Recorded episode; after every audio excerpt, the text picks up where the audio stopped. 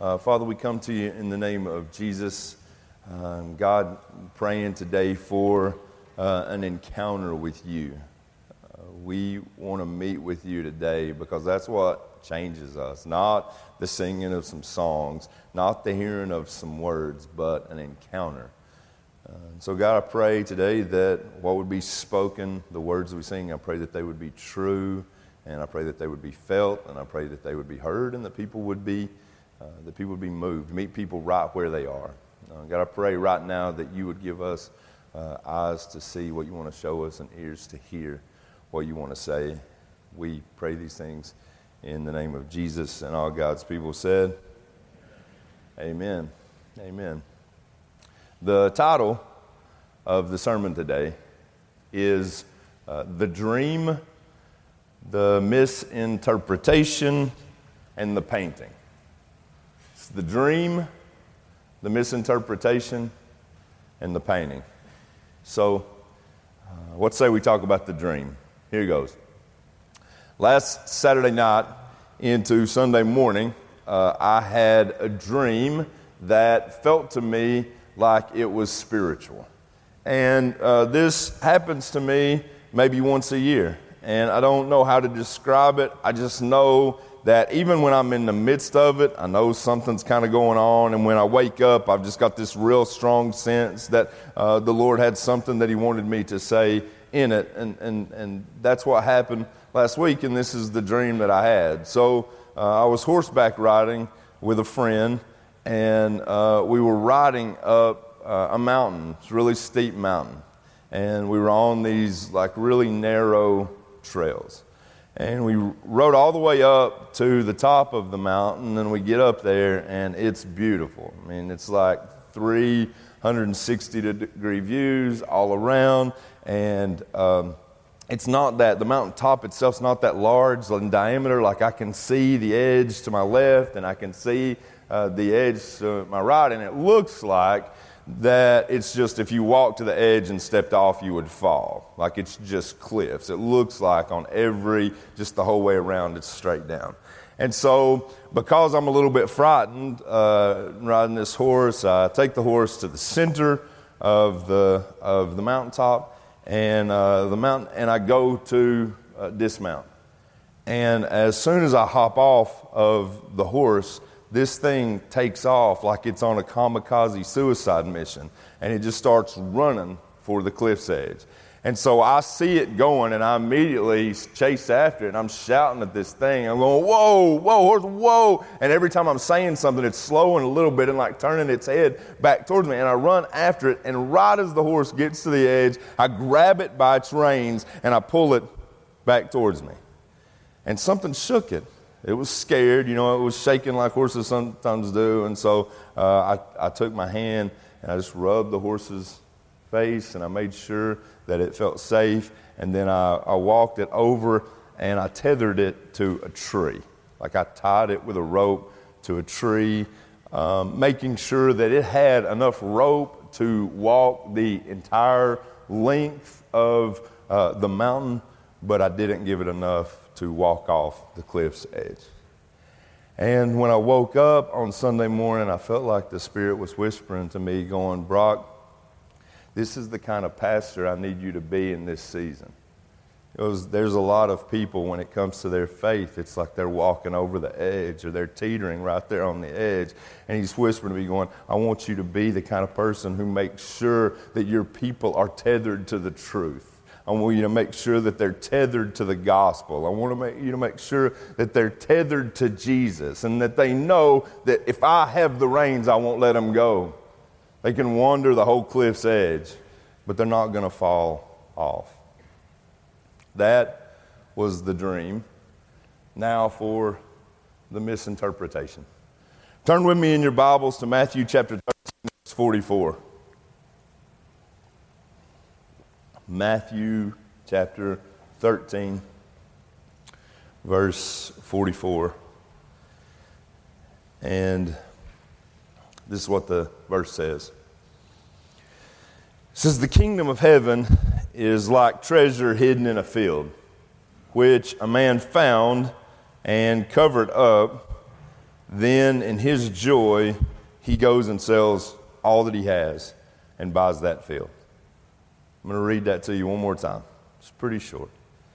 Matthew 13, 44, this is from the ESV. It says, The kingdom of heaven is like treasure hidden in a field, which a man found and covered up. Then, in his joy, he goes and sells all that he has and buys that field. I'd like to begin my discussion with you today on this text with a confession, okay? And, and this is my confession. Uh, I have been a pastor now for almost 20 years, and uh, I've been preaching in some capacity for probably the last 17, and uh, I've never preached this verse. Like 17 years of doing this, walking up in front, and I know it's a really well known verse, uh, but I've never preached it. And uh, the reason that I've never preached it is because I've never understood it. Like I hadn't got it. I, I, I really, uh, I think uh, today, as I talk to you about it, like I'm going to take a stab at an interpretation of it. But even now, like I'm not sure that I've got it exactly, exactly right. But that's one of the most awesome things about the, the Bible. I mean, all of these stories are multi layered. There's so much depth of meaning. Now, don't get me wrong, uh, I have heard uh, a lot of pastors preach this verse. And just in the last week or so, I bet I've read 50 different commentaries. And um, 90% of what I have heard and what I have read uh, hasn't set well with me. And here's why. Uh, the usual interpretation of this passage goes something like this Jesus is the treasure hidden in the field. And once we find him, we should sell everything that we have to purchase the field. We should give up everything to take a hold of him because he's worth it. How many of y'all have heard the verse preached like that? I mean, I would say if you grew up in church, like the majority of people, that's the, that is the interpretation. But something about that interpretation grinds my gears because I don't think it lines up with the rest of Scripture. Because I don't know about you, but I didn't find Jesus, He found me. I didn't take hold of Him, He took hold of me. I didn't have to give up anything to get Jesus, but He gave up everything to get me. And so something in my head is going, this verse can't be me, can't be about me having to sell stuff to buy Jesus. I mean, for one, I don't think Jesus is for sale. And if he was, I know I couldn't afford him. And two, I'm pretty sure he's not hiding. And if he was, I know I wouldn't be able to find him. And three, I don't think anybody can own Jesus.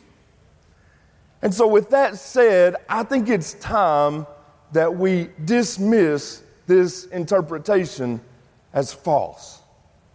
I think it is a misreading of the, the text, I think it is a misinterpretation. And to be honest with you, if you walk out today, like if you leave today and you, that's all you get, I think you will have got your money's worth. Like if you walk out and you're going, look, I'm still, he talked for a long time about what he thought he meant, and I'm still not sure that I understand what that verse means, but I know it doesn't mean what I used to think it meant. You do that, I'll consider that a win. Now, let me be really clear. I'm not saying that Jesus isn't a treasure worth pursuing. I'm not saying that he isn't worth giving Uh, up a life for. I obviously believe he is. If I didn't, I wouldn't be in ministry. I wouldn't have tried to give my whole life into his service. All I'm saying is, I don't think this verse is talking about that. Do you hear me? I think this is a misinterpretation. Now, I've come to a new understanding of this passage, of this verse, and I'm going to try to tell you how I got to it. But before I do that, let me say at the outset, uh, it makes me really uncomfortable. Like my new interpretation, I don't necessarily like it, but just because I don't like something or just because it makes me uncomfortable doesn't mean it's false. Like, I think a lot of people, when they turn to the Bible, they just look at its words and they try to make it say what they want it to say instead of just being changed by what it actually says. Do you understand what I'm saying? I now think this verse, not all that many words, speaks to the fall and the redemption of humanity, as well as to the birth of the early church. I now think that the man in the story is Jesus, and that the field is the world, and we're the treasure. I think the man in the story is Jesus, the field is the world, and we are the treasure. Let me explain. First, let's talk about why I think Jesus is the man and the field is the world. So, in Matthew 13, in the verses just before this, so I'm literally talking now about verses 36 through 43, and we are camped out in verse 44. Jesus has just been speaking and preaching to these really large crowds of people. He's had a bunch of people together and he has given them some of his best stuff, okay? Like in that time with all those people gathered, he told them the parable of the sower, he told them the parable of the weeds, he told them about the mustard seed and about the leaven. I mean, just these great teachings. But where we are in 13, 36 through 43, it's now just Jesus and his disciples. So the crowd's left, they've went home, and now he's just with the 12. And I love it because we get, you know, the, Matthew gives us a lens into what was going on in that conversation. But they get together, and one of the disciples turns to Jesus and they go, Hey, most of what you were talking about out there, we understood. But they said, We didn't understand the parable of the weeds. They go, Will you explain that one to us? We explain it. And so that's what Jesus does. 36 through 43. He's explaining to them the parable of the weeds. And when he explains it, this is what he says. He says, The man in the story of the parable of the weeds is the Son of Man, which is just another name for the Messiah or another name for Jesus. And then he says, uh, The field is the world, and the weeds are the sons of the evil one.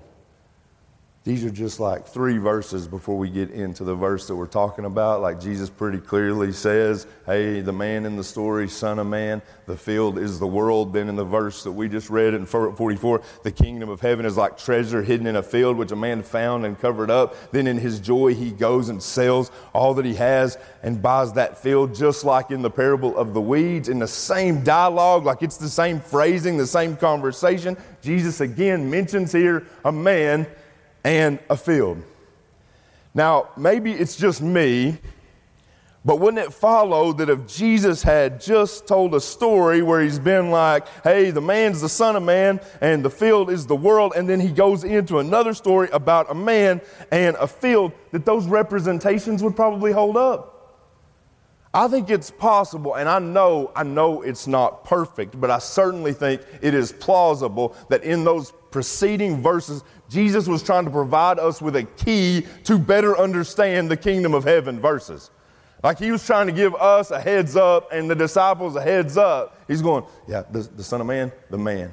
The field is the world. Now, one of the reasons I think this text gets misinterpreted so often is because I think people take it out of its proper context. I mean, it's so arrogant. Like you've got Jesus going in the verse just before this. He's like, the man's the son of man, the field is the world. And then we read it, Travis, and we're like, no, no, no, no, no. I don't think that's how, you know, I think you're close, Jesus, but I actually think you're the treasure and I'm the man searching for you. How ridiculous is that? So I've come to believe in this new interpretation. Jesus is the man doing the searching, and the field is the world. And the reason I believe that is because I think Jesus told us so. I think he was trying to give us a key, I think he was trying to give us a clue. Now, here's why I think you and I are the treasure. The first line in Matthew 13 44 says this it says, The kingdom of heaven is like treasure hidden in a field which a man found and covered up. To me, when I first read that line, I found myself thinking back to the book of Genesis, Genesis chapter 3, and the story of Adam and Eve. Now, most of you all know the story of Adam and Eve. God places them in the Garden of Eden. They're given perfection, a place where His abode is, is present. He is with them, and He tells them, You just can't eat of the fruit of one of the trees in the garden. And then a serpent comes and tempts Adam and Eve to eat of the fruit, and they do. They eat of the fruit, and immediately after taking a bite of the fruit, they become aware of their nakedness. And they go and they try to make clothes out of fig leaves and they cover themselves. Now, this is the part of the story maybe you don't remember, but I think it's really interesting. Not long after they make the fig leaves to cover themselves, God shows up and he's walking in the garden. And he can't find them, they're hiding. And so he calls out to them. He says, You can look this up. This is Genesis chapter 3. He says, where are you? And they say, We're hiding because we are afraid. And then they come out, and Jesus confronts them about eating the fruit, and then he punishes them for their disobedience, kicks them out of the garden. But before he does that, he provides them with a new set of clothes. Most likely, the first sacrifice that gets mentioned in the Bible is they take off the fig leaves that they've made, and He provides them with animal skins to cover themselves with. Now, I hope I'm not the only one who sees this, but Adam and Eve, because of their sin, were hiding from God. God went looking for them, He found them, and He covered them. Now, that should sound pretty familiar to us talking here about a man searching a treasure hidden, then found, then covered. And here's the really neat thing is that that's not just Adam and Eve's story, but it's our story as well. It is the gospel. We were lost in sin, separated from God. Jesus came from heaven to earth to find us, and then by way of his sacrifice, he covered us. Church, hear me out. You are the treasure. You're the treasure. Jesus is the hero of the story. He's, all, he's the hero of every story, but you are the treasure. You're the one he was looking for. You are who he came after. He left heaven for you. He left the throne for you. He gave up everything to purchase your life. I don't understand it. I've already told you. It makes me uncomfortable to say it. But he deemed you worthy, worth coming for worth living for and worth dying for. You are the treasure. And I know there's somebody in the room or somebody who's watching online, and you need to hear that today because right now, when you look at your life, you're feeling pretty worthless. Right now, it, it, feels like nothing is breaking your way. It feels like the whole world has turned its back on you. But let me tell you this morning in the kingdom of God, your life has immense value. In the eyes of Jesus, you are a treasure worth pursuing. You're worth more than you could ever imagine. You are a treasure. And if we're the treasure, then when Jesus speaks about the kingdom of heaven, and he does it in this parable, and he does it in the next two subsequent parables, all he's talking about is a collection of the rescued ones. He's talking about a collection of the redeemed, a collection of people whom he has found, a saved people who walk this earth knowing that our citizenship isn't here, but it's in heaven.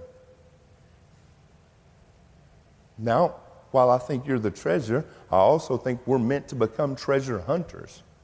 It's kind of like that story um, or kind of like that game we play. I don't even know that it has a name, but it's like a variation of hide and seek where I'm it and all of y'all go and hide. And then when I find one of you, then you join me and we go and try to find everybody else. That's what I think it's supposed to look like. That's what I think it looks like when the treasure becomes the treasure hunters. Because it's like once you're found and you're with Jesus, you begin going out into the world trying to find some more people, trying to bring more people in. That's evangelism. That's how the kingdom grows. That's how the kingdom advances. It's when we make the transition. But to become treasure hunters, you got to know you are the treasure. In the kingdom of God, your life holds immense value. Now, just so you don't think I'm a heretic, and uh, maybe I am, I don't think so. Um, just so you don't think I am a heretic, I'm not the only person who interprets the text in this way. This is from a commentator named Jon Courson. This is what he says. He says, In this parable, a man finds some treasure and immediately buys the field in order to gain the treasure therein. You may have heard this parable taught like this the treasure in the field is Jesus. We are the man. Like the man who found the treasure, when you discover Jesus, you should forsake everything to follow him. But I believe this is an improper interpretation. I believe Jesus is the man and we're the treasure. Think about it. When you were saved, how many of you sold everything to follow Jesus? None of us did that. We were simply born again. How? Not by our will, not by our efforts, not even by our desire, but by God. God saved us, God elected us, God predestined us. We didn't sell anything to receive Him. He, on the other hand, gave His life to purchase us. Why was the field the world purchased? Did the Lord want another planet? No, He wanted the treasure that was buried in the world. He wanted you.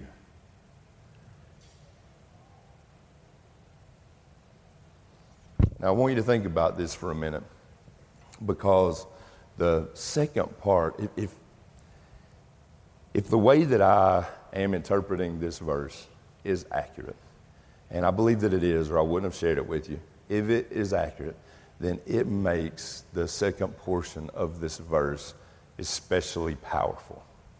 And this is how the, the, the verse reads.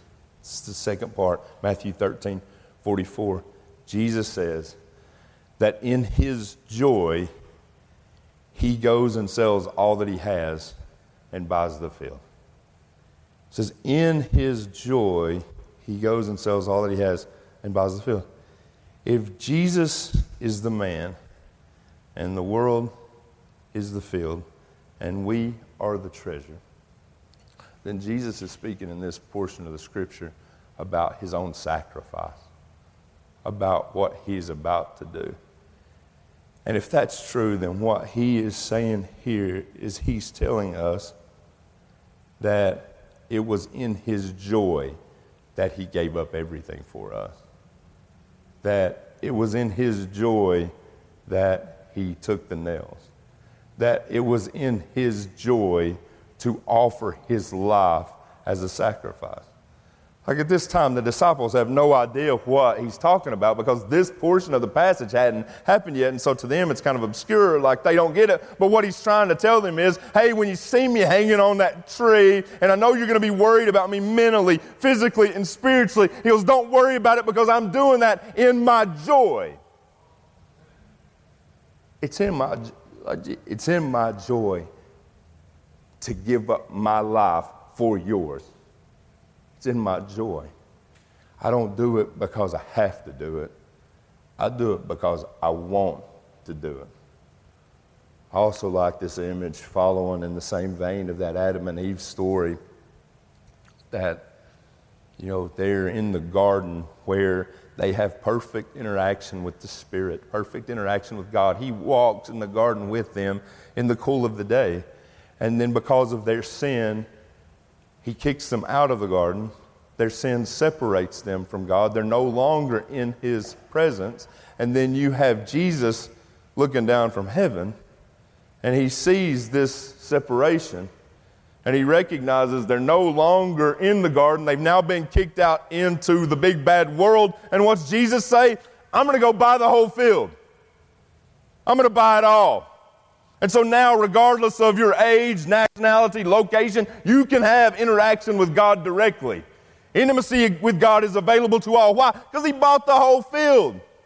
He didn't just buy you, He bought it all. He didn't just buy the garden, He bought the whole thing. He bought it all. To me, now, I think this story is this one verse. I think it's talking about the fall of humanity, the redemption of humanity, the rising up of the early church. That is the dream and the misinterpretation now for uh, the painting. Uh, would somebody cut the lights? I think we'll be able to see this better. Um, Evan, will you cut the lights off? Anybody? Josh, that'd be great. And can I get the, can I get it up here?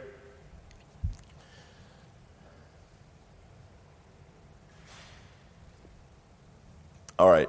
So this is uh, an image that, uh, for whatever reason, the last couple of weeks ha- has been wrecking me. And um, the image is called She Will Find What Is Lost. She Will Find What Is Lost. And it's by a painter named Brian Kershisnik. And um, before I talk about what I think it means, I just want you to sit in it for a minute. I want you to look at it and, and see what you think is, uh, is happening here.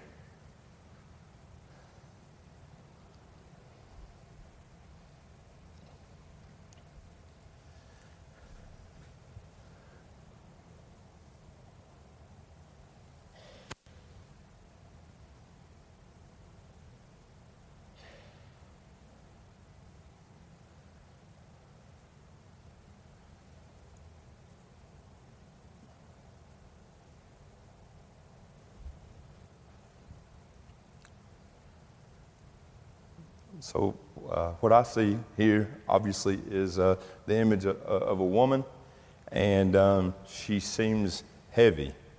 Uh, she seems beaten down.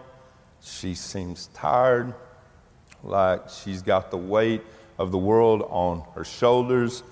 And then I see uh, a legion of angels uh, grasping for her. Um, reaching out for her, taking hold of her. And uh, one of the reasons I wanted to show you this image today is because um, I think I think this might be what it looks like uh, to be treasured. I think this might be what it looks like to be treasured by Jesus. That to be the treasure that even when we think that all is lost, even when we feel like we've given up, even when we feel heavy and the weight of the world is on our shoulders, He hasn't forgotten about us. He has sent a legion of angels to come to our care, to come to our comfort, to reach out to us to support us. And so that's the first one because I know some of you, Stacy Lewis always tells me, she's, I'm a visual learner. And so I've already tried to tell you uh, in the sermon, hey, I think you are the treasure, but visually, I think this may be a picture of what it looks like to be treasured by Jesus. You're not forgotten about. He is reaching out for you. He sent a whole team of angels to your side. You are treasured by Jesus. The second reason I wanted to show this image is because I think it also gives us a picture of what it means to be tethered to heaven. You are treasured by Jesus, but you are tethered to heaven. Like He's got you. And even if it feels like you're about to walk off the cliff or to walk over the edge, even if it feels like you're about to let it all go, he, like me grabbing that horse, like he's got the reins on you. And when he needs to, he's going to jerk back and he's going to rub your face and he's going to make sure that you feel safe and he's going to remind you, no, you're tethered. I've got you.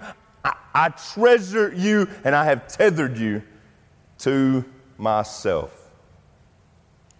I've noticed and through a lot of conversations in the last year or so with a lot of people, especially during um, the pandemic, I feel like, and this may, I don't, I don't mean if this sounds like misogynistic or whatever. I don't mean it to. But one of the things that I've noticed coming out of the pandemic is I feel like it has hit women even harder than it hit men. Like it's been my experience that at least in the conversation I'm having, and maybe it's just because guys are pretending to be tough, but my experience has been that uh, a lot of women who I'm talking to these days, like this is what they feel like. Like it's just this head, head down. And so I love this idea. The title of the painting is She Will Find What Is Lost. Listen to me. If that's you and you're in this place and you're struggling, you'll find it you're going to find what's lost. You're going to find what is lost because He's coming after you. You don't have to look very far. You're going to find it. You are treasured by Jesus and tethered to heaven. Pray with me, and we're done.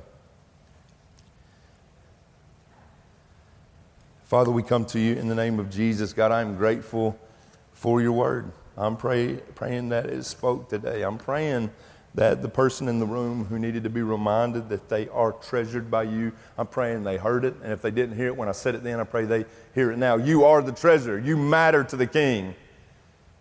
God, we love you. Continue to move in our worship. It's in Jesus' name we pray. Amen.